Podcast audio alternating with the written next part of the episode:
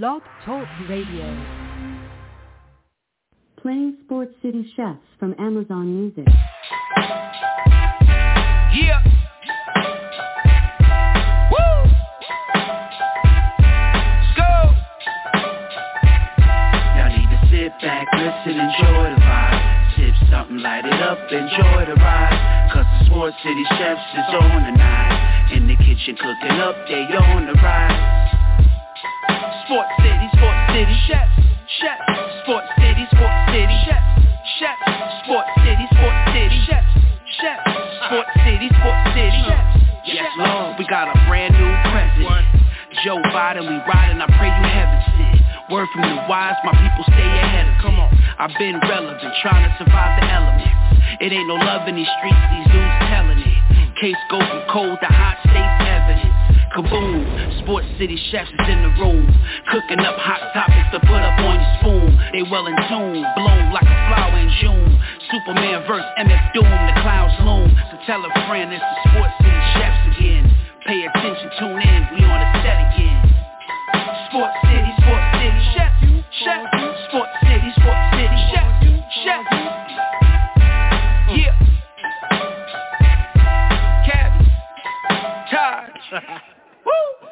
Connecticut. Uh. What's going on, Sports City? Y'all know what it is. It's the chefs back in the building. Chef Mike here with you on a Thursday night roundtable gumbo up in here. I'm hoping my co-host, Mr. Chandler Knight, is able to make it tonight. I did not get a response, so we will see if Mr. Chandler or any of the other chefs are able to join me tonight. Lots of things on the plate, though, so I can serve some things up for you tonight here at Roundtable Gumbo. Let's go ahead and get a couple of things out of the way. First and foremost, shout out to TP Timeless, the head honcho.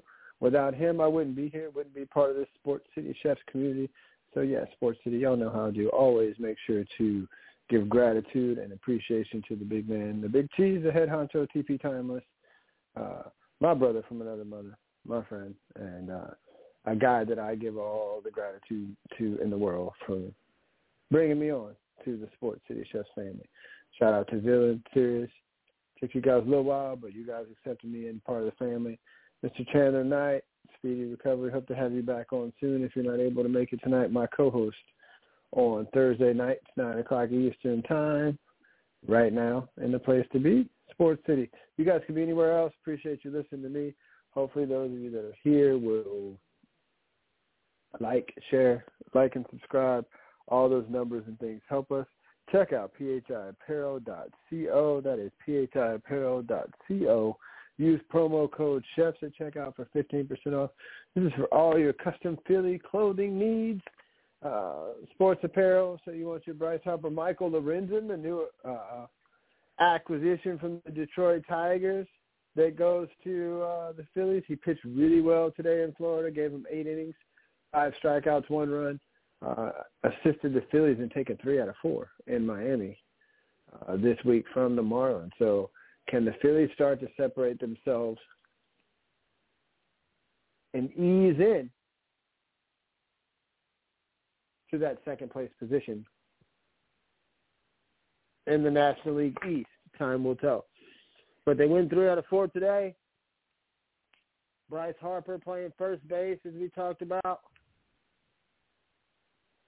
Uh, the Philadelphia Phillies, after a strong month of June, are backing it up in the month of July, and they are right there in the mix of the wild card picture in the National League. So if you're a Philly fan or you know somebody that is, or you're just trying to get in somebody's good graces, man, check them out, phiapparel.co. They have unique designs. You'll definitely stand out in the crowd. People be like, where'd you get that from? You can turn them on to PHI Apparel as well. Tell them, check them out, phiapparel.co. Promo code CHEFS at checkout, 15% off.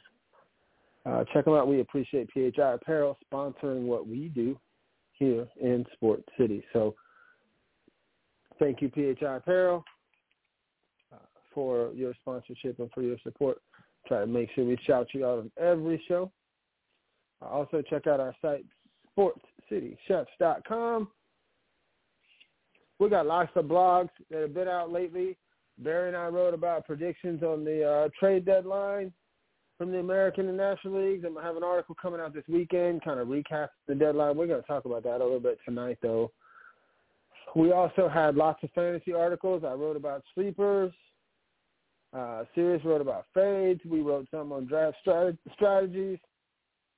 Controversy did uh, a more in-depth article on mock draft. So we have lots of information out there to prepare you from the most uh, from the most advanced player to the newbie, the novice, the guy you know, or female or person just trying a fantasy league for the first time. Uh, check out our website at sportscitychefs.com. Read a lot of our blogs. We got a lot of info there that can help you prepare for your fantasy draft, whether this is your first draft or your 50th or more. Uh, check us out. Check out our blogs, websites, everything else. Got more and more coming out, so uh, take a look at that. And then check out our shows. 9 p.m. Eastern Time is when you can find us on weeknights on Tuesday, Wednesdays, and Thursdays. Tuesday is the front office show hosted by Sirius Simmons. Uh, Wednesday, the College Cookout. The Villain versus Timeless, where good always wins. So check it out on Wednesday night. Usually Sirius and I will stop by for part of that. Thursday night, Roundtable Gumbo. And then Sunday mornings at 11 o'clock Eastern Time 10 o'clock Central. Uh, TP Timeless ahead, Honcho and I coming at you on Saturday. On Sunday mornings, we will recap what happened over the sports weekend on Friday and Saturday. We will set the table for you, preview all the action on Sunday that's going to be drawing attention, and get you all ready to go uh, for the sporting world on Sunday. So check out TP Timeless and myself with the Timeless Sunday morning brunch. I'm just happy to be the sous chef and and uh, you know carry his knives on Sunday morning. So uh, listen, we step in and do that on Sundays. But we're going to get into meat and potatoes. I told the fellows that I was going to talk this week about the trade deadline, the goods and bads, the indifference of everything. Uh, so we're going to kind of talk about winners and losers. I'm going to kind of just run through the league as a whole. So I'm going to start in the National League. Uh, looking at the National League right now, your three division leaders, and uh, some divisions are closer than others. But out west, Brewers in the north, Braves in the east. Those three teams would all be in the playoffs right now if the playoffs started today. Now, and now you also add to the mix seven more teams. Uh, let me see. Phillies and Marlins uh, in the let's see. Phillies and Marlins in the East. Reds and Cubs in the Central. So there's four. Giants and Diamondbacks and Padres technically in the West. So let's stop real quick and say my article I thought the Padres could sell and I thought the Cubs might consider selling some. Uh, but both of these teams played some really good ball in the last week or so leading up to the trade deadline. For example, the Padres, right, going into the deadline, just got a sweep of the Rangers this past weekend. So uh, I think once they did that, they felt like they were good and could compete. So uh, big ups for the Padres being able to find a way to get back into this. So uh, that is a team that spent a lot of money uh, going into the going into the off season. Uh, they traded for Juan Soto last year and Josh Bell, and they gave up a lot of prospects who were starting to see play every day in the nation's capital. C.J. Abrams, MacKenzie Gore has been pretty good. Um, so they gave up a good, a, a big haul for the Nationals in order to get Juan Soto. And Josh Bell was thrown into that trade as well, but make no mistake, the trade was for Soto if he has at least one more year, maybe two actually left on his current existing contract. So we will see what happens with Juan Soto and San Diego. I never really thought that Soto would get traded. I just didn't think that the front office could uh, manage that and like still keep the faith of its fan base. So I thought they might consider trading Blake Snell, who's been really good since May 1st. I thought they might consider trading Josh Hader because uh, both of those guys are free agents at the end of this year. But neither one of those moves happened because the Padres are only about four or five games off the pace right now. And with two months left to go in the regular season, they have time to make that up. So uh, Padres playing some good ball, trying to get back into this. Uh, still a little bit under 500, but still within striking distance. And then you keep in mind the struggles of the Diamondbacks, who have not played good ball coming out of the break. They have really, really struggled uh, coming out of the break. They lost again today, one to nothing to the Giants. So Diamondbacks have really kind of hit the skids. This is very common uh, for teams as you start getting into late July and August. Uh, they're the teams that have been there before find a way to bounce back and snap back out of it. You know, the Braves had a stretch recently where they were four and six in a in a ten game stretch, but uh, they have now bounced back and played a lot better ball.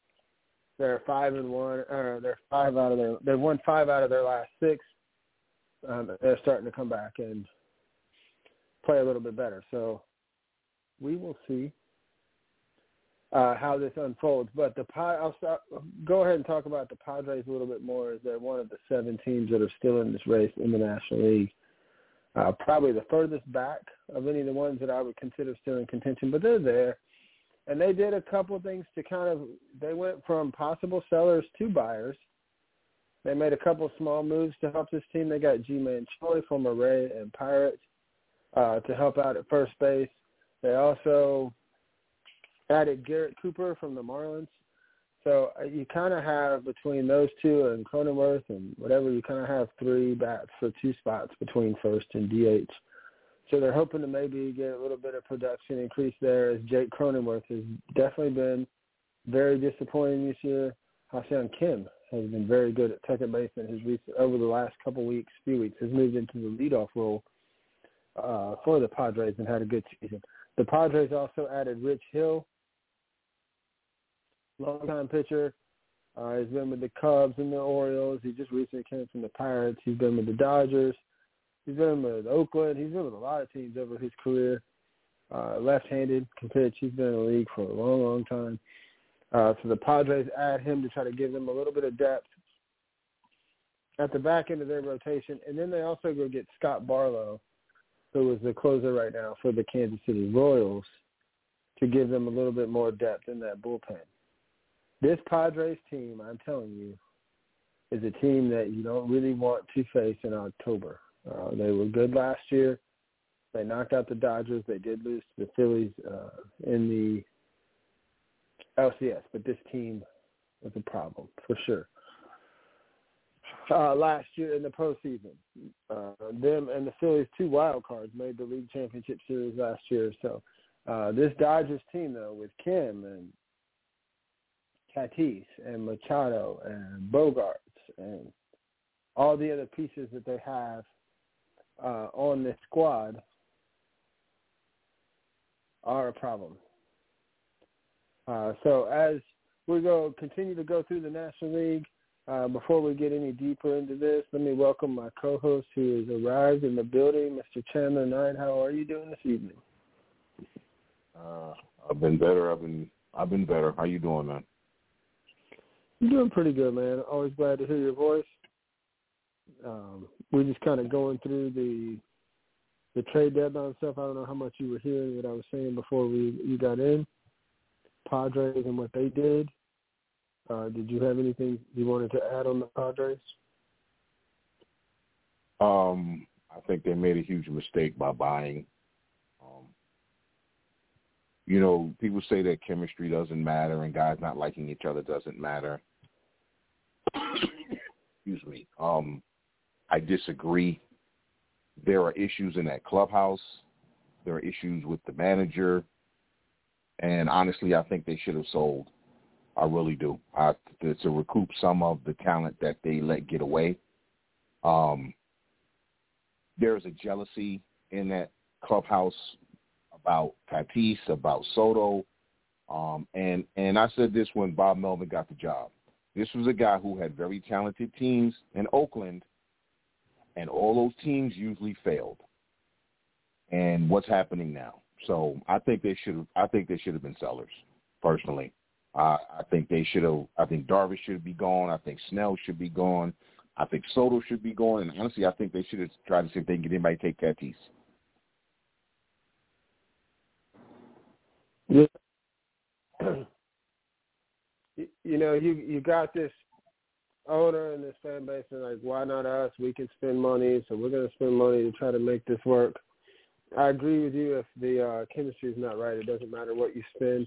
Um, when I get to the have-nots in a minute, we're going to talk about another uh, case of that, and what has really turned out to be a not very good season in the National League. So we have we we mentioned the three teams that are leading their divisions right now. We got seven other teams that, if you count the Padres, are still in contention. You got seven other teams that are still there. Uh, the Diamondbacks and the Giants kind of stayed low key. Uh, now, one thing I do want people to understand is sometimes the fact that a trade was not made does not mean that there were not conversations had. Maybe one team or the other wasn't comfortable with the asking price. But the one thing I will say about Arizona, even though they're kind of struggling a little bit right now, is good for them. They didn't mortgage any of their future right now uh, just to try to make this work. I think a lot of people thought Arizona was at least a year away coming into this year, and they could still bounce back and still be in this discussion before the, I mean, in the playoffs before this year ends. But Arizona and San Francisco kind of stayed low key uh, here coming into this trade deadline. So that takes care of three of the teams that I mentioned outside of the division leaders that are there. Uh, going to the Central, you know, the Cubs were a team that a lot of people thought might be sellers. Thought Cody Bellinger might get traded. Thought Marcus Stroman might get traded. Uh, they won nine out of their last eleven or eight out of their last ten or something going into last night. They won last night. Uh, Elly De La Cruz hit a leadoff home run tonight, so we'll see uh, what happens with that game tonight. But they have gotten two out of three to start this weekend from to start this four game series from Cincinnati, and so they're either going to split or at worst, or they're going to win three out of four. And then they got the Braves coming in tomorrow, so this is a big week uh, for the Cubs if they can keep their head above water. But at the end of the day, the Cubs really didn't trade anybody. Uh, they kept everybody uh, intact to try to make a run at this. Uh, you know, going into last night, the Cubs were just sitting like four games back from this division lead, and right now, uh, if you're not leading that division, the Cincinnati Reds would be a wild card team if the playoffs started today. So uh, that covers those two. Milwaukee made a couple of uh, minor moves, uh, nothing real uh, major for the Brewers either. Uh, looking around, they didn't, you know, trade their closer at the deadline like they did last year. Uh, so nothing really major in Milwaukee. The Cubs did get wait. Uh, the Cubs did make one move. They got Candelario, Candelario, the the third baseman that was actually with them early on in his career. Uh, he'd been moved to the Tigers and he's the Nationals this year. Uh, but they did get Candelario to help them at uh, third base. So uh, that's a nice little pickup for them. And they kept their pitching intact. So it looks like all three of those teams are still going to kind of be there uh, before we're done. So that's five. Going out to the Eastern Division real quick. I thought that the Phillies would make a strong play for a corner outfielder. That did not happen, but they did uh, make a move and bring in Michael Lorenzen. Thought, okay, whatever. Uh, but Lorenzen did pitch really well for them today, as I said earlier. Eight innings, five strikeouts. Uh, one run helped the Phillies take three out of four from the Marlins today to entrench themselves right now in second place in that division. So uh, Michael Lorenzen is their big acquisition. The Miami Marlins went and got Josh Bell. They also got Jake Burger uh, at third base. He has 20-something home runs this year from the White Sox. He's only hitting about 210, but he's got 20-plus home runs, helping them kind of turn things around there. So they tried to lengthen their lineup with those two guys added to their uh, there. So they they traded Garrett Cooper, but they acquired Josh Bell, and they got Jake Burger, and the Marlins also got David Robertson from the Mets. He was the first piece uh, from the Mets to be traded. Uh, so they did a little to help themselves as well. Uh, really quickly before we talk about the five have-nots in the National League, uh, three division winners. I just told you Milwaukee did not do a whole lot. Uh, the Braves just kind of improved on the fringes a little bit. They uh, got Nicky Lopez from the Royals to be a backup utility infielder, uh, replaced Charlie Culberson on that roster.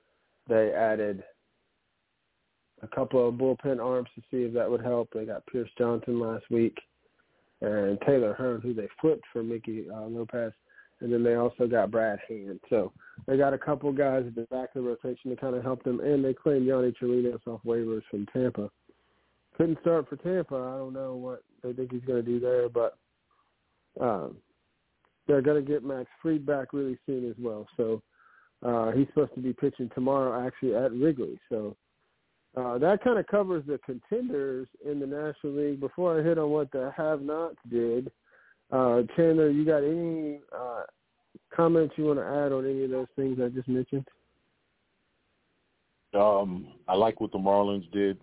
I like Josh Bell. I think he keeps, unfortunately, keeps getting himself traded to situations where they're expecting him to be a um, a power threat, and in reality, what he is, he's a run producer more than he is a power threat. And I know that sounds backwards, but he's a guy who's a gap to gap guy.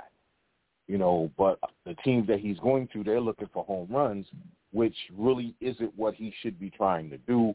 But hopefully the Marlins will just because they just have guys who hit, so maybe they'll just let him be what he is, which is a guy who just puts the ball in play. Um, uh, Phillies, eh, you know, I didn't think the Phillies really needed to do anything. I just think they need to get people healthy. Um, so you know, and the Braves are the Braves. I don't really see what really they needed to do. Um, they tinkered around the edges, but it's not like they really need to do anything. The, the team they got is fine. So, um, and are we talking about the Mets yet? No, that's the next place I'm going. Uh, okay. I just figured that I would. Uh, I just figured I would cover all the teams that are still in the race first, and then I would hit the five that are not. Um, so the five teams that are not really in contention, uh, St. Louis sold off a few things. They sent Paul DeJong to uh, Toronto in the wake of a knee injury from Bo Bichette. I hope he can get back. He's having a special season. Uh, the Cardinals, I thought, would have traded even more than what they actually did. Uh, they traded Jack Flaherty to Baltimore. We'll hit that a little bit more when we get to Baltimore and the American League in just a minute. Um, they also traded Jordan Montgomery to Texas. Uh, thinking, I think that's about it. They did trade Jordan Hicks uh, to Toronto as well, as Jordan Romano went in on the IL for back tightness. So the Toronto Blue Jays dipped into the St. Louis market for a couple of different guys. And so the Cardinals kind of sold off Pittsburgh. Uh, Pittsburgh sold off and did uh, didn't sell a ton. They there was talk they might trade their closer David Bednar. That did not happen. They they did trade uh, Ji-Man Choi uh, to San Diego, as we talked about earlier but not a whole lot of action from Pittsburgh, and that's quite honestly probably a good thing, as they got some kids, and you know, maybe a year or two away. They showed us signs the first couple months of the season, uh, but good for uh, uh, the Pirates. So let's see. We got the Pirates. We got the Cardinals. Let's see. We got five total. Rockies. We just talked about the arms they traded: Brad Hand, Pierce Johnson, Taylor Hearn. Uh, not really any major position players. Got oh C.J. Cron and Randal Grichuk both went to the Angels. We'll talk about them in a minute when we get to the American League. Uh, so that's three. And then in the National League, looking around, the Nationals, I thought they might trade a few of those those bullpen arms. They did not trade very much out of that bullpen. Um, they didn't trade much as far as position players go. The Nationals kind of stayed pat. Now, the team I want to talk about the most, and Chandler, I can't wait to hear your thoughts on this team. I'm going to kind of recap for a second, but the Mets, like the Padres, spent a ton of money going into the season. They were expecting with Scherzer and Verlander anchoring that rotation to be, you know, a World Series contender. Uh, Verlander banged up early. Scherzer been kind of banged up. Um, at the end of the day, uh, let's just say it didn't work out. They didn't trade quite as many pieces as I thought they might trade. They did send Mark Canha to Milwaukee. They both aces are gone though. We talked about David Robertson going to uh, the Marlins. Uh, let's see. Justin Verlander goes to Houston. More on that pretty quick. And Max Scherzer to Texas. Um, you know, I, I thought they might end up trading more, but those are pretty much the significant pieces uh, traded out of New York. Uh, listen, they got Luis Angel Acuna, Ronald Acuna's little brother, back uh, in the Scherzer deal. He's a top 10 prospect in all the minor leagues. Uh, they paid a chunk of Verlander's salary, so Houston got him for a number that they were more comfortable with. They got back Drew Gilbert, who's a double A guy, struggled this year, but he's a played college ball at Tennessee. They got one other prospect from Houston in that deal. Um, but the Mets thought they had everything set up, and now they ended up selling pieces off. So Chandler, your thoughts on the on the squad from Queens and, and what the Mets did at the deadline. Chandler, if you're talking, you're on mute.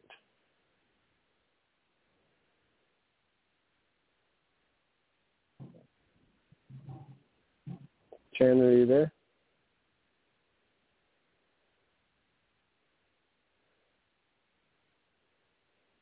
On the call, sorry. I um I hit I was trying to unmute and I ended the call. All right, is Um so your thoughts on the Mets? before I talk about they the? Mets, I need to talk about the Cardinals. Because the one thing they didn't do was fire the manager, which they should have done, and I said that already. And I told you they were going to have a lost season because of Marmol.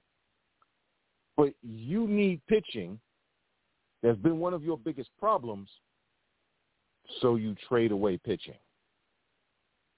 Because that makes sense. It's it's every move they've made this season been stupid. And, and and it's the same thing with the Mets. The Mets didn't have to have a lost season. To have a lost season. And we talked about this before I got sick, early in the season, how Buck was the problem. Buck was holding his team back. I like Buck Showalter, but Buck Showalter is not the guy to get you over the finish line. He's not. Nope. Never has been. They had opportunities to bring up young players. They brought them up, and then he wouldn't play them. Now, finally, you're letting Vientos play when it's too late. You know, you never brought up uh, Ronny, Ronny Mauricio. Mauricio. sorry, excuse me. I'm going to lose my breath. Mauriciano, which you should have already done, especially in a season where guys weren't hitting. Guys aren't hitting. You have people who are who are ready to step in, and and honestly, if Narvaez hadn't gotten hurt, Wilson Alvarez, uh, not yeah, wait a minute, Francisco Alvarez, Wilson, that's the pitcher. Francisco Alvarez would not be playing. Let's be clear on that, because Buck doesn't want to play young players. He is actually Buck Showalter is the reason that this team is in the situation it's in.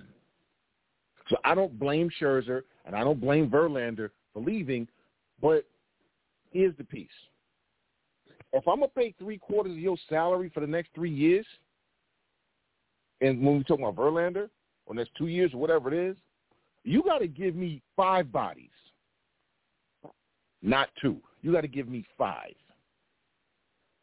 And I don't Yeah. care. Well, he was going to waive no trade close up, nowhere to go to Houston. I don't give a damn. Then you will stay here and suffer with the rest of us. Okay? Yeah, You'll stay Yeah, here and suffer you. with the rest of us. I, I agree with you. And the interesting part about that is I heard that Baltimore checked in, and I heard that the Dodgers Yeah. checked in. And I, he want, he wanted to go back to Houston because of his comfort with Crane and all this kind of stuff. But Houston, because of trades that they made for guys like Verlander and other moves that they made late in the season, Houston does not have a lot of close to major league ready prospects at all in this organization. This is the team that the Mets could could have gotten the least return from. Out of any of the teams that wanted Verlander, this is the team that had the least to give, and that's the team they ended No, up but that's with. not true. That's not true. That is not true. Because see, you're going to give me those two prospects, and you are going to give me Tucker or McCormick. Period. End of story. You are going to give me Tucker or McCormick. You're going to give me the two you gave me, and you're going to give me two guys in single A. You're giving me five bodies. One of them, I'm going to be able to play right now. And if they don't want to do that, then I keep Verlander. Because see, Verlander came here. He didn't want to come to the Mets. First of all, he wanted to go to the Yankees. Yeah, and and we not. I'm not. I'm not touching Brian Cashman yet. I'll I'll leave that alone for right now. But so he went to the Mets because it was either Houston or Yankees for him. But he took the Mets money, and then as soon as he could get out of town, he did. So you know, screw him. But you know, Billy Eppler, whoever the Mets bring in as their as their head of baseball operations, Billy Eppler should be fired the second this season is over. Because he totally mismanaged his trade deadline. You should have gotten more for Scherzer. You should have gotten more for Verlander. And again, if they're not willing to give you the package you want, especially with the money that you're paying, then you keep them. You say, okay, well, I'm not making a deal then, and you see who blinks. And trust me, Texas would have blinked and Houston would have blinked because Cristian Javier is having a bad season. Framber Valdez is having a bad season. Okay? They are struggling. They may not make the playoffs. And if you don't think Ver- the addition of Verlander is going to help them and help that pitching staff, then you've not been paying attention. So Billy Eppler and the Mets totally mismanaged this trade deadline. Why is Starling Marte still on the Mets? Why is Daniel Vogelbach still on the Mets? Why is Jeff McNeil still in the Mets? Well, because they just paid Jeff McNeil, and Jeff McNeil is having he's having an adjustment. Uh, uh, uh, he's having an off season. That's fine. We know Jeff McNeil can hit. If he can't do nothing else, the boy, we know Jeff McNeil can hit. So you know you're allowed to have a down season. Okay, that's a one-off as far as I'm concerned for McNeil. But, um, oh, by the way, expect Pete Alonso to not be a Met after next season based on what Steve Cohen said when we like to get a deal done, we'd like to get a deal done. That's not we are going to get a deal, deal done. He's going to be a Met for life. You understand what I'm saying? So, same old Mets. So that concludes our trip around the National League. Um, we do have, like I said, right now, we have three division leaders, and we have um, up to seven teams that still are in contention for those last three playoff spots. So uh, 10 of the 15 teams in the National League today at least. Uh, now, this could change in a week, uh, but 10 of the teams in the National League right now are still in play for the sixth playoff spot. I think that as of right now, the only two teams that I think are close to a lock to make it are the Dodgers and the Braves. But uh, lots of things can happen. The Dodgers did also get Lance Lynn uh, to try to help the back of their rotation. Um, and the Marlins did also add Ryan Weathers. So those are a couple other pieces uh, that were added that I left off earlier when kind of going through guys. And the Dodgers added Ryan Yarbrough from uh, Kansas City. So that gets the National League. Now let's go to the American League. Right now, division leaders, Orioles, Twins, and Rangers. Astros just a game or so back from the Rangers. So we're going to say three teams for sure right now in contention. And then um, the Mariners are kind of still in the fringe. The Angels are kind of still in the fringe. So we will say right now, uh, with a shot to make the postseason, three other teams from the West, Astros, Angels, Mariners. Uh, Cleveland has a very outside shot um, in the Central Division. Um, so I'm going to call them sort of a possible, like used to bid in spades. I got three in a possible in my hand right here. Um, and then, so that's three in a possible. And then going over and looking at the Eastern Division, the other four teams still have a shot. I think the Yankees are probably becoming more and more remote. But the other four teams in that division still have a shot. So we're going to say seven and a possible right now, or six and two possibles, which we'll call that seven. So we got about the same number of teams sort of in contention right now in the American League as well. Chandler, any general comments on that that I just said before I start breaking down what these teams did? Um, I don't see anybody. I, don't, I only see uh, one team from the National League from the American League West getting in. Um, I don't. I don't think Houston has has it to to to, to get in. But no, I mean it, it's a it's a pretty good summation of what it is right now. So I'm gonna I'm gonna say right now that I think that two teams get in from the West. And then I think you're going to have two from the West, one from the Central, and then three uh, from the East probably is what I think is probably going to happen. Uh, just because Houston's creeping up. Uh, Framber just threw a no-hitter yesterday. Uh, you get Verlander back to kind of anchor that rotation down. You didn't lose any of your major league pieces. Uh, Altuve and Yordan Alvarez are just getting back so that team is starting to get healthy. Um, I think Houston has a legit shot to uh, push Texas in that division. Uh, so let's let's start in the Central Chandler. I think that's the easiest division to run through. Uh, the Royals traded Ryan Yarbrough. They traded Scott Barlow. Uh, they made a couple of moves. The Royals are not a very good baseball team uh, this year. They're barely right above the uh, A's in the standings, so they traded off a couple pieces. They did trade Chapman a few weeks ago. That was really one of the first moves to happen uh, trade wise uh, in season. Um, so the Royals traded those pieces off. Uh, looking through the Detroit Tigers, traded Michael Lorenzen. They did have a trade in place to send Edwin Rodriguez to the Dodgers – but he exercised his no trade and said, "Thanks, no thanks. I don't want to go." Uh, so he did not go to the Dodgers at, at all. Um, so that did not um, that did not happen. So no, Edwin Rodriguez turns that trade down. He's pitched pretty well this year. Probably would have brought them back a nice return, but he said thanks, but no thanks. I don't want to go to LA. So, what do you make of that, Chandler? Uh, Edwin Rodriguez saying no to this uh, deal to the Dodgers. It's Eduardo Rodriguez. Um, Eduardo Rodriguez. And what I do you think, think of him saying no? I think that the Tigers totally mishandled it because they sprung it on him at the last minute.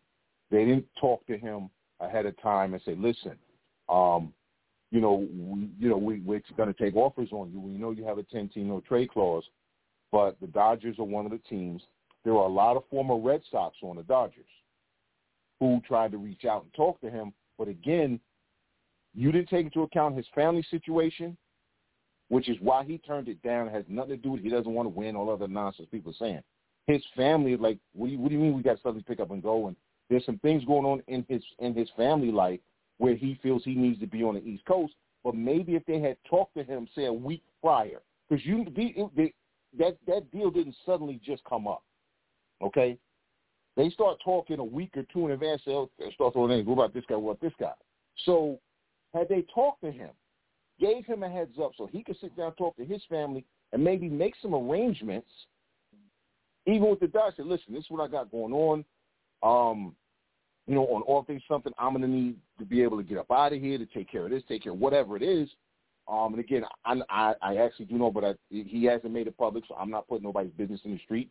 Um, because you know I lived in Michigan, so I, I still know people there. And like I said, there's some things going on in, in his family where he needs to be around more. So had they just talked to this man maybe a week or so, maybe he could have got some things set up. Maybe they would have made a trade. But you waited until the day of the deadline to go, oh, hey, by the way, we got to deal with the Dodgers. Would you be willing to go? Once again, you got these people who get these general manager jobs who really shouldn't have them.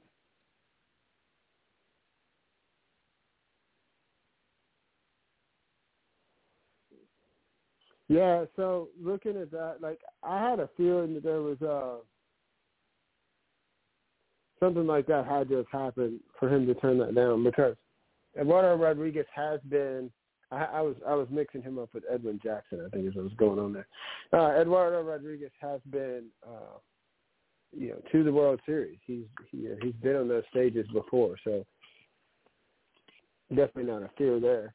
Um, the I covered two of those teams, the Cleveland Guardians in that division uh, this year. They kind of flipped and decided to sell it. I think part of this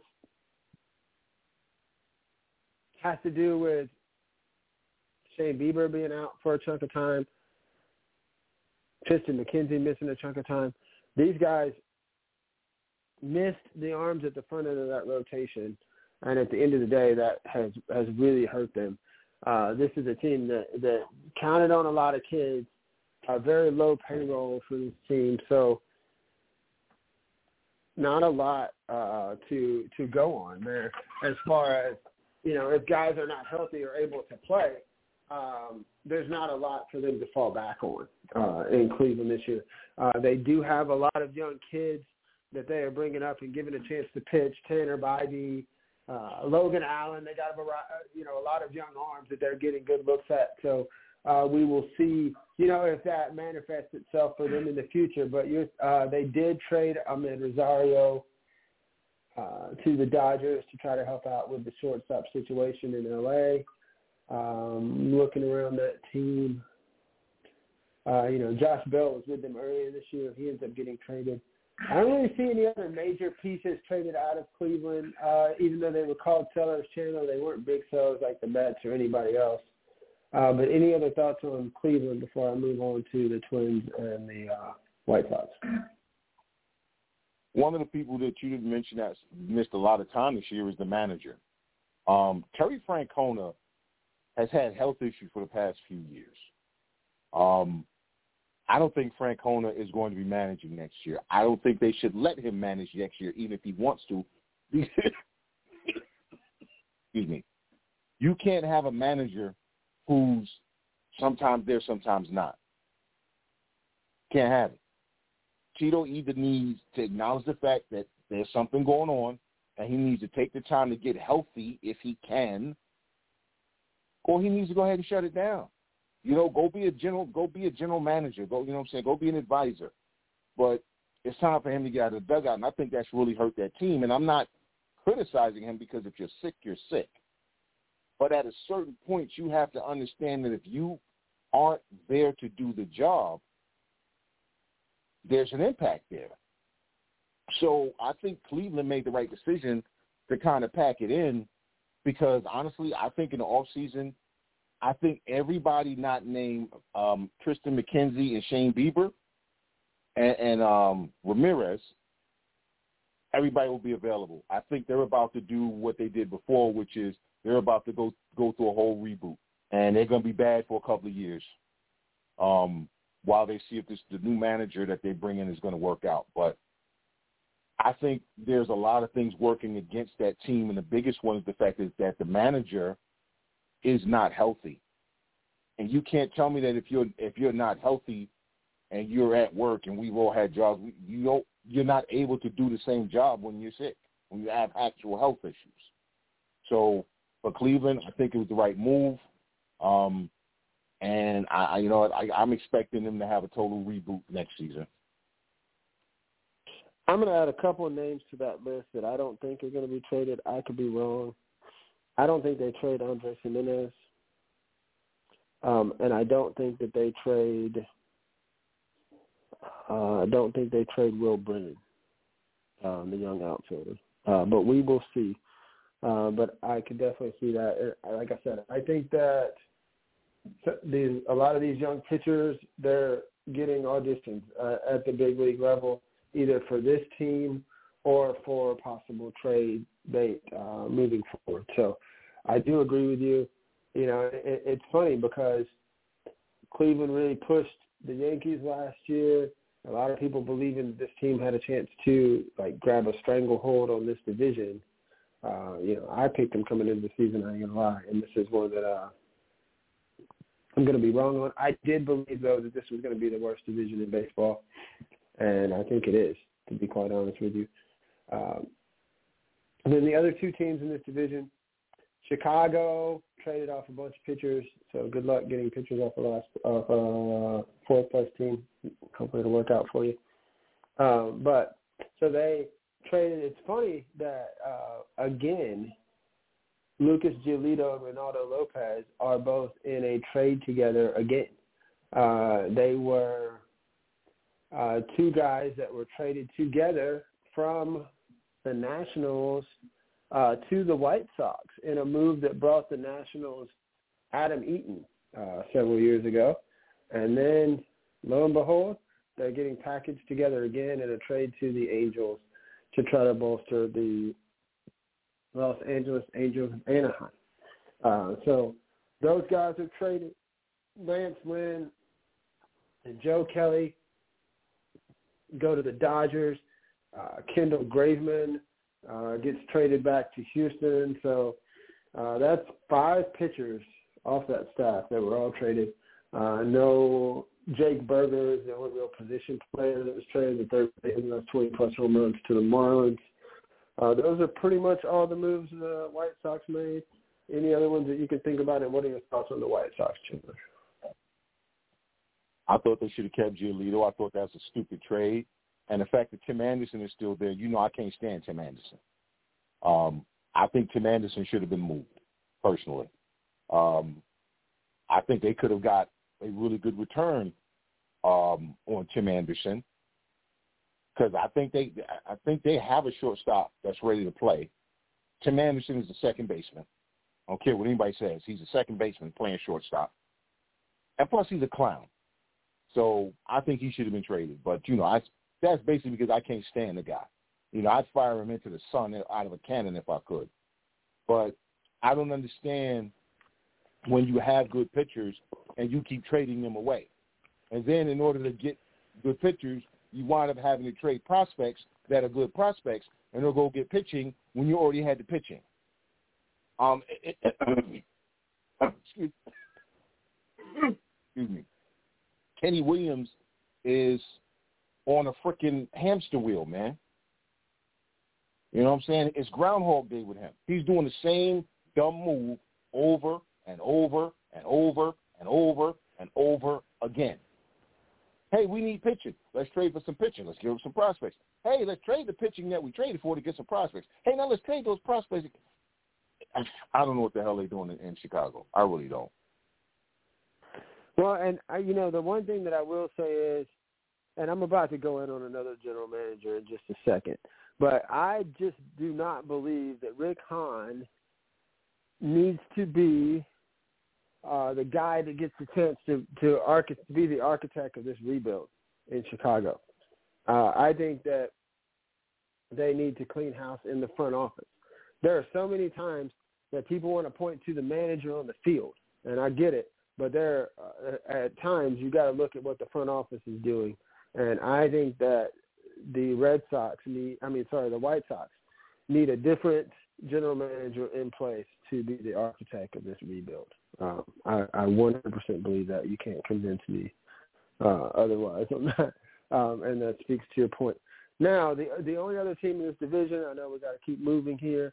Uh, the only other team in this division that I really, really want to point to that we haven't covered is the Minnesota Twins. They didn't really do anything uh, leading into this trade deadline.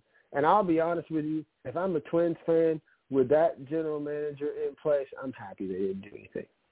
Because you look at all you got to do is go back 365 days. And I said this briefly last night on the College Cookout, 9 p.m. Eastern Shameless plug, uh, that last year the Twins decided we need another arm, so we are going to go get Tyler Mahle from the Reds, who showed some signs last year, and then came back, did not, uh, was not able to do anything after they got traded. After he got traded, and they gave up a kid who is on his way up in the minor league system, who's very close to being major league ready. They gave up Spencer Steer, who has been raking. Like, listen, there's always talk about Elly De La Cruz and Matt McLain, who's been really good. Let's not discount what Spencer Steer has done for Cincinnati. He's played a little bit of first and third, some left field, uh, been in the middle of that order a lot of the season. Spencer Steer's had a really good season and would have looked really good in that Minnesota Twins lineup uh, this year with all the injuries and all the different things that they've had go on uh, there in the Twin Cities. So I think there's so many Minnesota Twins players that have been traded over the last couple of years, last few years, that are thriving in other organizations. Uh, and you know, TP and I have had this conversation a couple of different times. He wants to point the finger at Rocco Baldelli, and Baldelli may have plenty of blame, but I look at the front office, and this is another team in this division that I think that there needs to be a shakeup in the front office before they're allowed to make more moves. Uh, Chandler, any other thoughts on this division before we keep it pushing? Yeah, I would agree that, that people running the Twins need to need to go. Um, I mean, see, this is the problem with these totally analytic-driven teams is they go out and they look at the, all these advanced stats, and they don't look at the fact that the guy just ain't that good. You know, and then Baldelli's is such a slave to those numbers that he doesn't pay attention to the fact that the guy maybe just not be that good. I mean, think about the fact that they gave up Luis Arraez. Okay? Think about the fact that they gave him up. Think about the fact that, honestly, they made a mistake giving Byron Buxton that contract. There's no way in the hell you give Byron Buxton that contract when he couldn't stay healthy. Was the money going to magically make him stay healthy? No. You should have traded Buxton when his value was the highest, which was before you gave him that contract. So yeah, I would agree. Um, you got a clean house in Chicago and Minnesota, basically. Everybody got to go. I'm talking the secretaries, the janitor, the window cleaner, the guy that, that waters the plants. All of them got to go.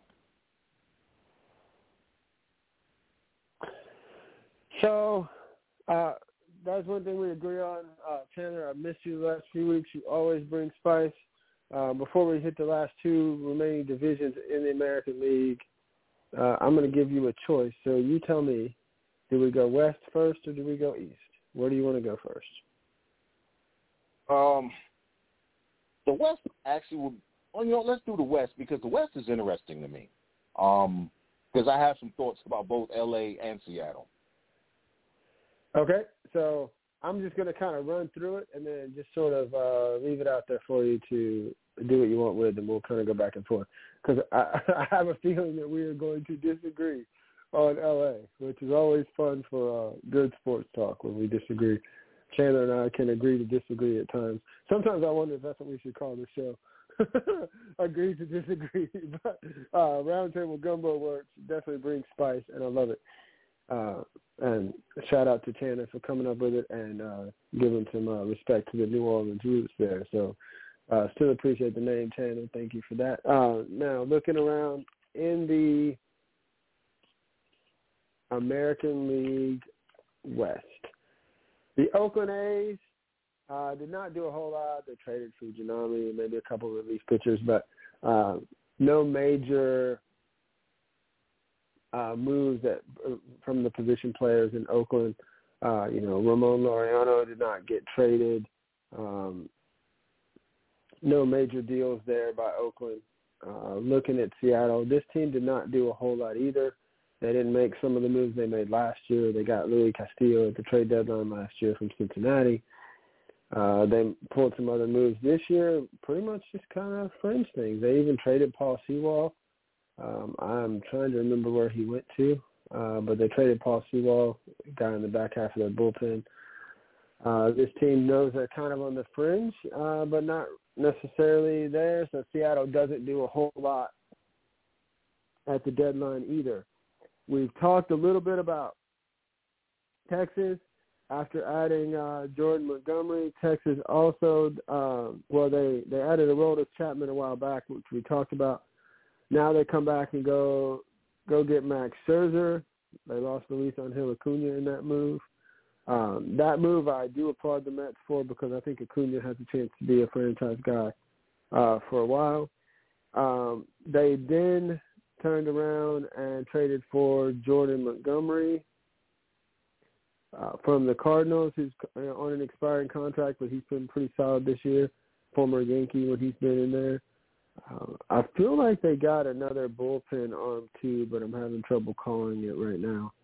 Uh, but the Rangers did make a few moves to try to improve on the periphery. No major, no major position player moves, but their lineup was already very, very solid. So uh, that's what the Rangers did. The Astros, we talked about adding Justin Verlander back to that staff. I think they kind of fleeced the Mets in that move. No other real uh, moves of significance with the Padres. They add, I mean, with the Astros, they added Kendall Graveman, as we talked about before. Now, to me, the biggest story is vision as far as the trade deadline goes of the Angels. So there was talk about whether or not they would sell Ohtani.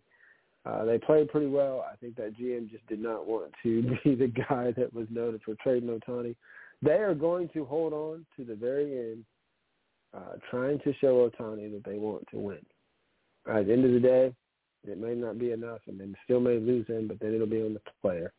So looking at what this team did uh, when they had Rendon go down again, and they had a couple of injuries on the infield before even the deadline, they go get Mike Moustakas and they go get Eduardo Escobar to try to help them fill plug some holes in the infield.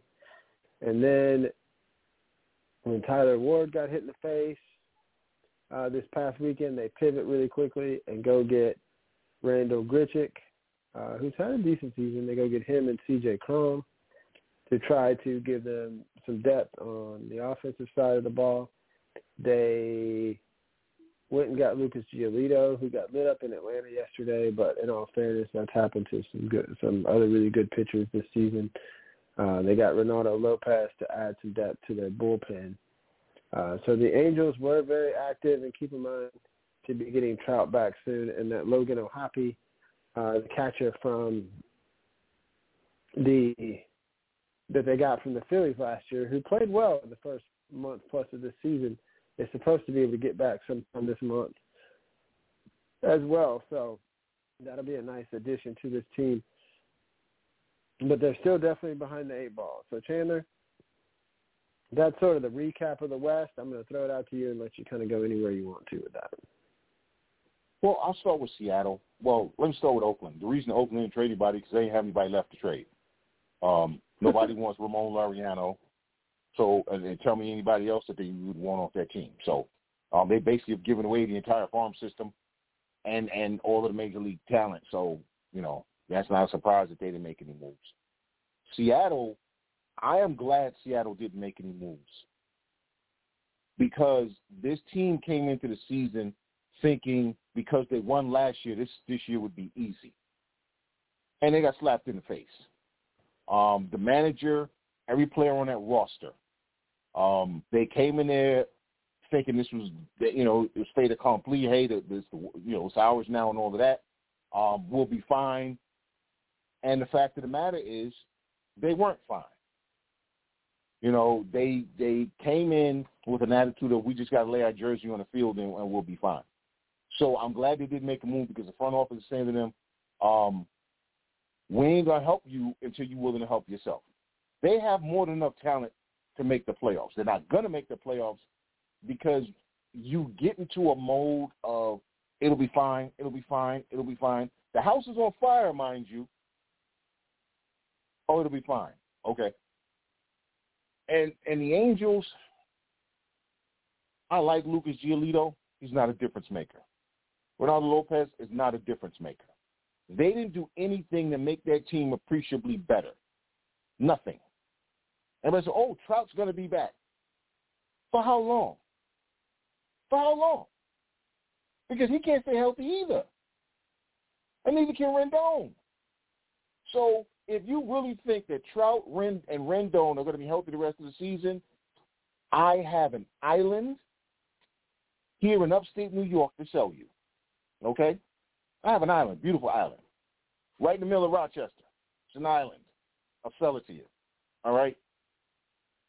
Um, I think Artie Moreno should have traded Shohei Ohtani. I think his short-sightedness once again, once again, has hurt his team. He sh- he should have sold the damn team like he said he was going to. Then he decided he wasn't going to sell. Okay, I don't want to be the guy to trade Shohei Ohtani. Okay, but you're going to be the guy who lets him walk for nothing. You're going to be the guy who has your team in salary and, and luxury tax hell, and you're going to lose your best player for absolutely nothing. Artie Moreno's a clown. He should not be allowed to own a team. I don't care who the Angels got. Like I said, Lucas Giolito, okay, he's met. He's met. And if he was such a great difference maker, why haven't the White Sox done anything with him in their pitching staff? So miss me with the whole they got Lucas Giolito and, and they got eh, they got a bunch of meh. And so you traded for meh, your team is meh, and you failed to trade your biggest asset. Let me know how that works out for you, the Angels. Yeah, I, I, I definitely get what you're saying, and I, I do think that this is a team that has limited resources in their farm system. I think that they are hoping that when they can get Trout back, that you know Trout and Ohtani and Mickey Moniak, who's been pretty good.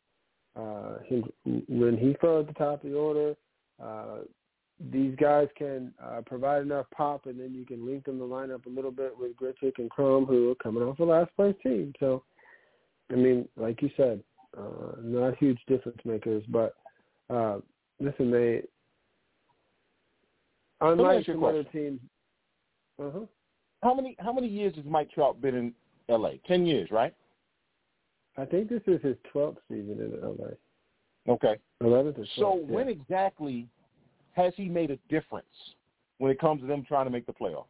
Because see, this is the this is the part where when people are talking about he's the best player of our generation, I say bullshit.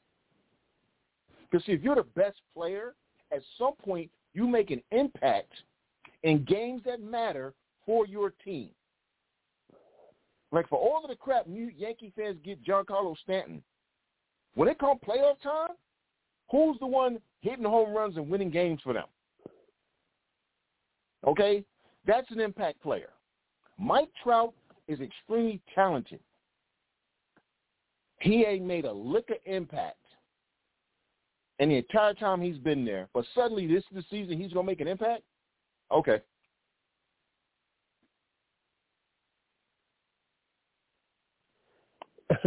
so look, it'll be it'll be interesting to see what happens in this division. I I think that, like I said, at the end of the day, I think two teams, both from Texas, are going to make the playoffs in this division. Chandler, you say one, I say two. Uh, we will see what happens there. So let's go to the East as we wrap up our trade deadline discussions. We've so far covered all three divisions in the National League. Um, I did forget to mention, as I get to the East, that the Dodgers also acquired Kike Hernandez uh, from the Red Sox to give them another right-handed bat off the bench and a utility guy uh, for that infield. So that was another piece that the Dodgers picked up. So looking at the Red Sox, they traded Kike Hernandez. He wasn't a shortstop anyway. They were kind of playing a square peg in a round hole. Um, but to me, not really any other, unless I'm missing something, Chandler. Not really any other major moves coming out of Boston. I feel like that this division has kind of flipped in some ways as uh, the Yankees and Boston were pretty much bystanders at the deadline when you know for years and years and years. That's not uh, how things played out. The Yankees at the very last minute were talking about being sellers and talking about all these different guys on the market, Harrison Bader and all these other guys. At the end of the day, they don't really trade anybody, but they go get another guy, a six pitcher from the White Sox. Let me know how that works out for you. Another pitcher on the last place team uh, Keynan Middleton uh, to the Yankees, and that was the only significant. Well, I'm not even gonna say significant. That was the only real move that the Yankees made um, at the deadline here. Now going through the rest of this division, uh, Tampa got Aaron Civale from Cleveland uh, for a prospect to add to that rotation. They didn't really do a whole lot uh, on the offense side of the ball. But bringing Civale in to try to help offset, they just got McClanahan back, but still missing Rasmussen, still missing uh, Springs. So other guys are, uh, are probably going to be out for this the entirety of this year. Uh, so they had to do something to try to help augment that that pitching. So Aaron Civale from Cleveland, uh, not a bad little pick for them. Uh, staying in the th- theme of pitching, uh, the Orioles were linked to a lot of other names. They did end up getting Jack Flaherty, who's on the expiring contract, uh, to try to lengthen their rotation. Orioles, man, have been very good. I thought they were a year away. Uh, that might be what Seattle is. Maybe we'll see. Uh, but they've been really good. They're so young in their pitching staff, though. They sent Grayson Rodriguez down. He recently has come back.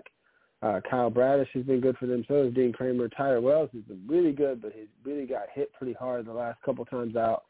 Uh, so they sent him down to Double A. I think right now, if nothing else, just to kind of save him, uh, so he doesn't eat up all of his innings uh, so soon. So we'll see if maybe a little bit of time off, a little bit of rest, you know, bring some snap back into his stuff uh, because he has not looked like the same guy the last couple times out. But they added Jack Flaherty uh, to that rotation, and then one of the more, more active teams going into this deadline was the Toronto Blue Jays. Uh, and some of it, I think, was because of injuries. Uh, Jordan Romano goes down, so they go get Jordan Hicks uh, from the Cards. They also got Paul DeJong once uh, Bo Bichette's knee started barking at him. Uh, they added him as well um, to try to help out with that, uh, to try to help out at shortstop to kind of fill the gap there.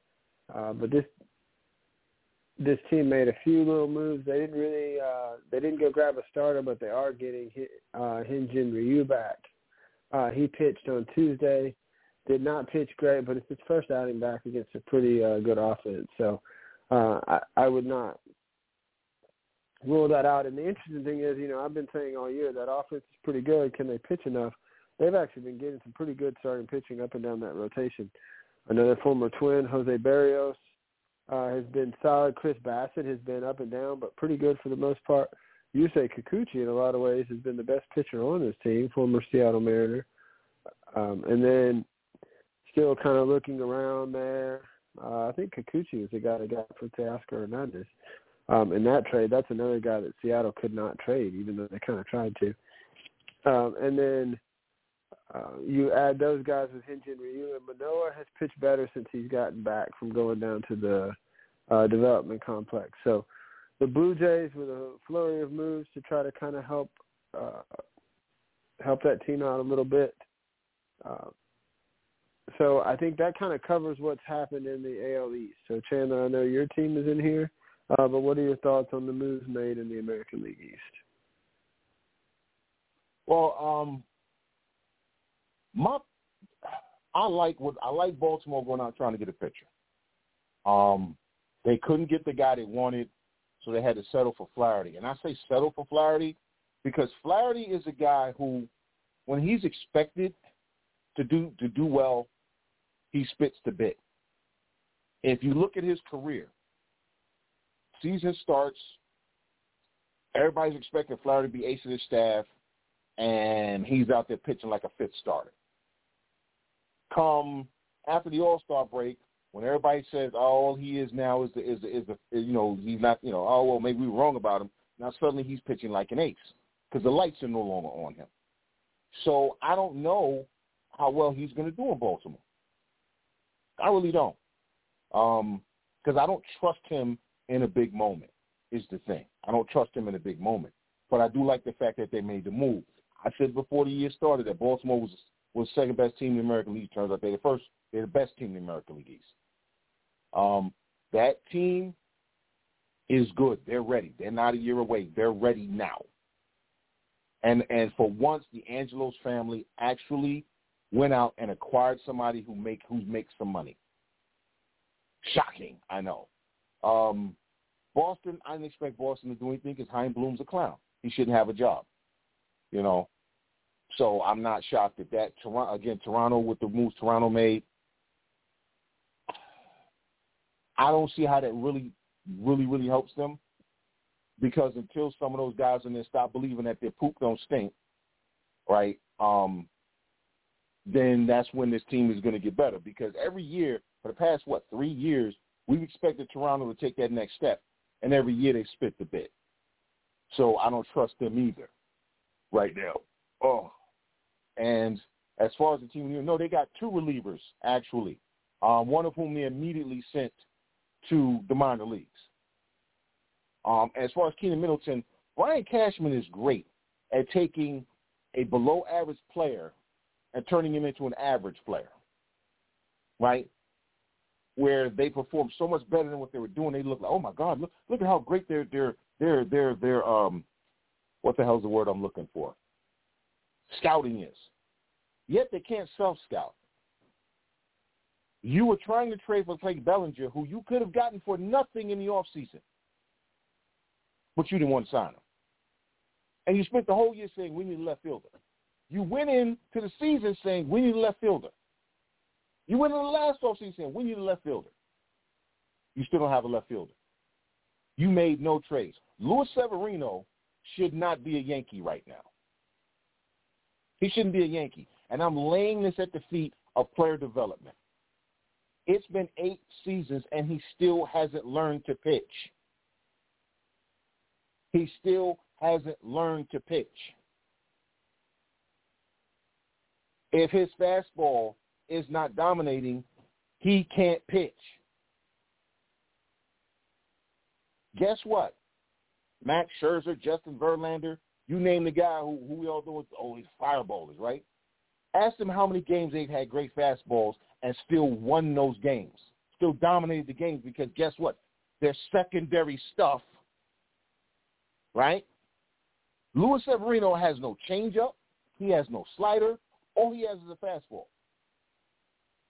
Oh, and you brought back Tommy Kahnle, who refuses to throw anything other than a changeup. And after six changeups in a row, I don't know. The batter might recognize and hit it out of the park like Santander did the other night to win the game one to nothing. I've been saying this almost 20 years now. Brian Cashman should be fired. Brian Cashman is not a good GM. Brian Cashman is a clown.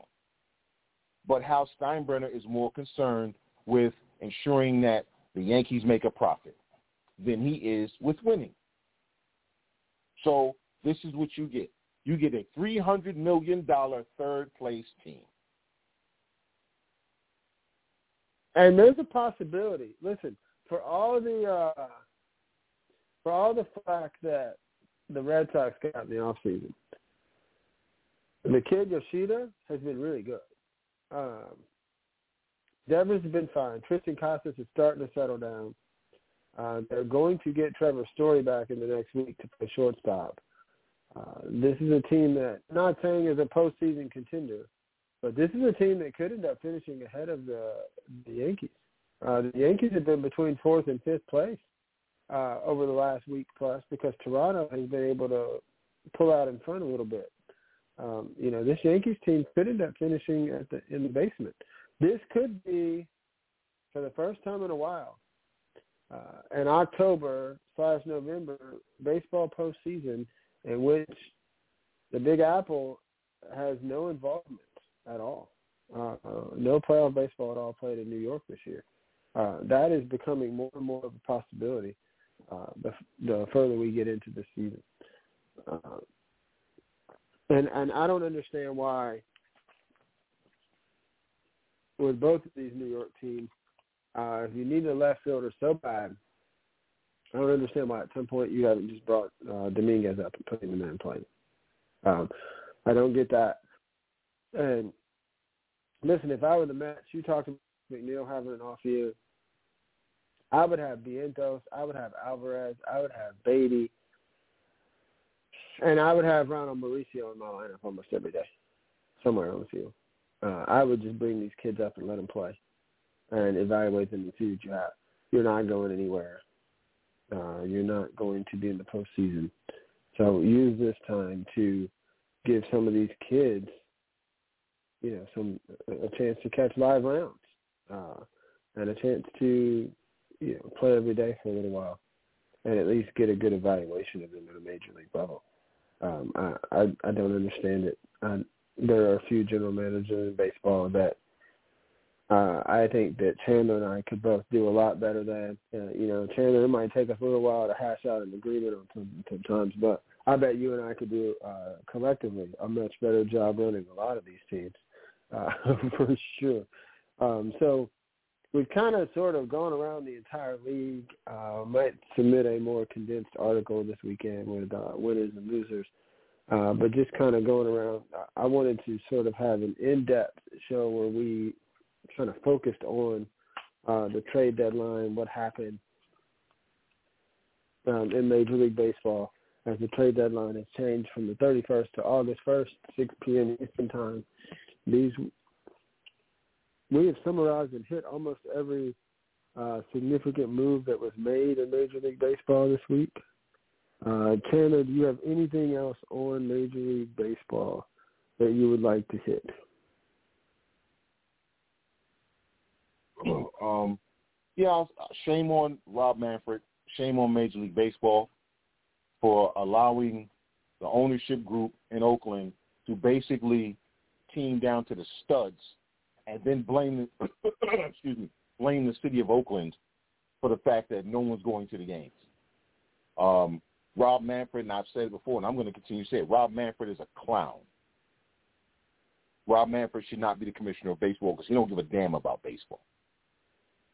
He doesn't. He don't care about the game. He don't. I don't think. I don't think Rob Manfred likes baseball. Honestly, I don't even think he likes baseball. But I think that it's good that Baltimore and Cincinnati and Chicago um, are where they are in the standings. Those teams have been mismanaged for a while.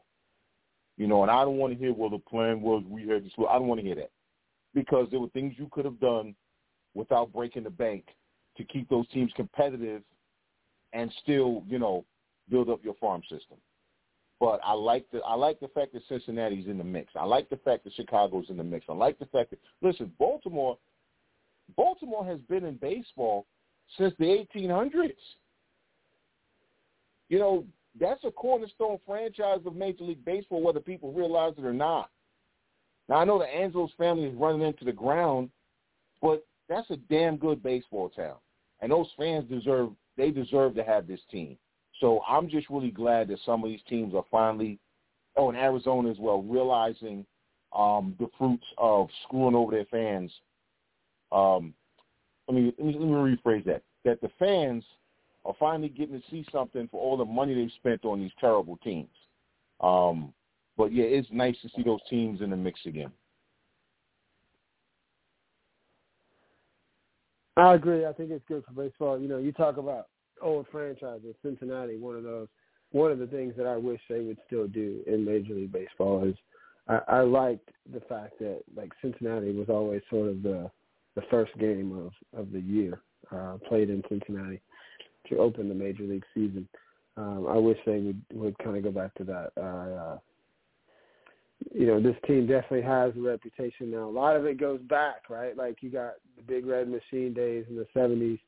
They did win one with uh, Lou Piniella in 1990. Last time they won the World Series, they have been back um, a couple of different uh, times to the playoffs.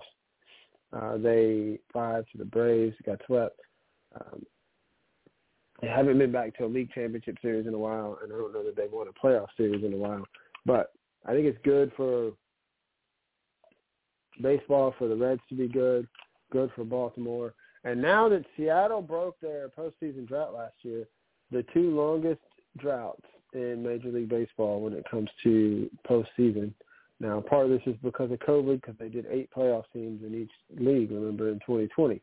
So that has a little to do with it. But the two teams now in Major League Baseball with the longest postseason drought are the Detroit Tigers and the Los Angeles Angels of Anaheim. And I don't think either one of them are going to be on the doorstep of the postseason uh, come beginning of October. So uh, that drought will continue, and we'll be talking at least 10 years for either one of those teams to make the playoffs. And I don't really see of them making it next year, but we'll see. Um, so that covers everything I got on Major League Baseball. We've been here for a while tonight. Chandler, it's really good to have you back. I'm glad you were here uh, tonight. Is there any uh, any football related stories or anything else you want to cover tonight? I know that training camps are just getting started. We've kind of hit some other stuff on the network this week. We got plenty of time to get to things before things open up, uh, you know, in the next month or so. So, but is there any other uh, pressing issues or thoughts that you want to get out uh, before we get ready to shut the doors here today? Yeah, how the hell did Zach Thomas make the NFL Hall of Fame?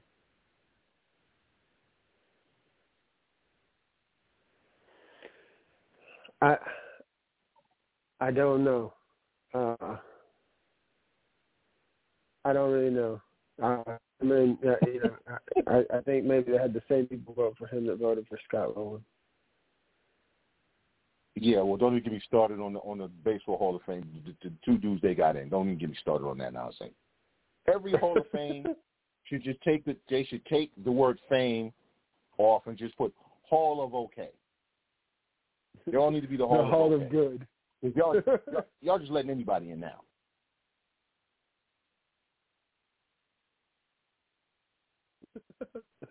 So, um, uh, one other thing I wanted to ask you about, uh, Chandler, real quick. We did see that uh, ESPN's laid off a bunch of people.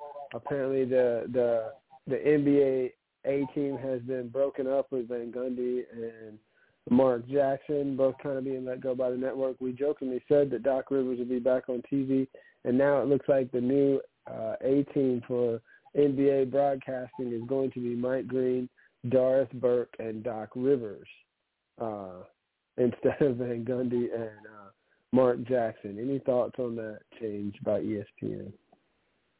Well, listen, um, if Mark Jackson ever wants to coach again, he needs to get out of TV. Um, this is going to be his only shot, and maybe get back on the sidelines if he still wants to. Um, I honestly thought Jeff Van Gundy was a clown. Listen, Jeff Van Gundy wasn't no no no Hall of Fame coach. All right, he was a good coach. He wasn't great. Okay, and I got tired of listening to him sitting there, listening to him act like you know he was the greatest coach in, in the world. Uh, bruh, uh, I saw you coach the Knicks. Okay, so I don't have a problem with it. And honestly, I think most of the uproar is about Doris Burke, who I love. I think she's highly knowledgeable. I would listen to Doris Burke and Hubie. I wish they had Hubie Brown. But if I had to just sit and listen to any two people talk basketball, it'd be Doris Burke and Hubie Brown. Period. I sit there and listen to them talk bas- basketball for the rest of my life.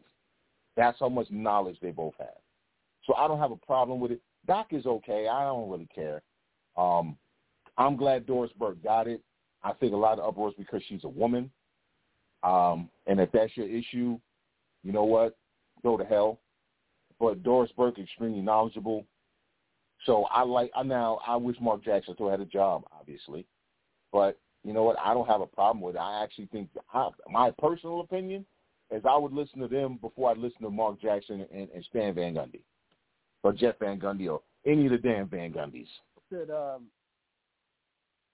when Doc was on TV previously, um, I thought he did a decent enough job. Um, I do like Doris Burke a lot. You know, I've, I've caught her a lot on. You know, I, I've talked about this before, but if I'm watching with other people, a lot of times I'll have it on TV. But by myself, a lot of times I like the radio broadcast, right? Because when on TV they're talking about stuff that don't have anything to do with what's going on on the court, because they figure you can see what's happening. Uh, on radio, they're actually telling me where the ball is and who's passing it and whose hands it is and where they're on the court, giving me a much better, a much more vivid picture of what's happening so I like the radio broadcast and uh, ESPN Radio. Uh, Doris is on there, and uh, you know I'm gonna miss her being on the on the radio because I, I definitely very much enjoy the content that she brings. Uh, so Chandler, if you got anything else you want to throw in the pot real quick, uh, let's do it. Otherwise, uh, I'm so happy to have you back, man. I'm glad you're here. It's good to hear you out here. Um, then we could just do some uh, we could just do some plugs and close out and get ready to shut the doors here. Okay. Um. Well, you know, as as always, I mean, let me get the number right. There we go. Um. If uh, if you're a vet, if you're a family member of a veteran, a friend of a veteran, spouse of a veteran, um, 22 veterans commit suicide every single day. 22 veterans commit suicide every day. 988 hotline, option one for veterans, um, it doesn't have to be that you're about to hurt yourself. Maybe you just it's hard to be a veteran and be out here. Maybe you want to talk to someone who understands the way you talk. Call the number. And the other thing I'll say is, if you're a miserable veteran or not, and you say, "Oh, life sucks and there ain't nothing to do, and there's never anything to do, and I'm bored and I'm tired," and da da da da da. When somebody gives you a suggestion to do something, say yes. Always say yes, unless it's obviously unless something bad. But say yes, because the worst thing that can happen is that you're right and it sucks. Most of the time, you'll be wrong and you'll have a good time. That's all I got, bud. Cool. Um, well, I will tell you that I try to put on even when you're not here. Uh, so real quick, man, check us out, sportcitychef.com, blog, websites, articles. Check out our shows, 9 p.m. Eastern Time, Tuesday, Wednesday, and Thursday nights, 11 a.m. on Sundays phiapparel.co, promo code chefs at checkout. Get yourself 15% off there. Uh, Chandler, very good to have you back. Hope to have you back again next Thursday, man. Always in my thoughts. Much appreciation to you. Shout out to the other chefs, man. Laissez les bon temps rouler. Let the good times roll. And as time as always says, man, tell a friend to tell a friend that it's the chefs again. And if they don't know, now they know. Peace. We out here. See you next week.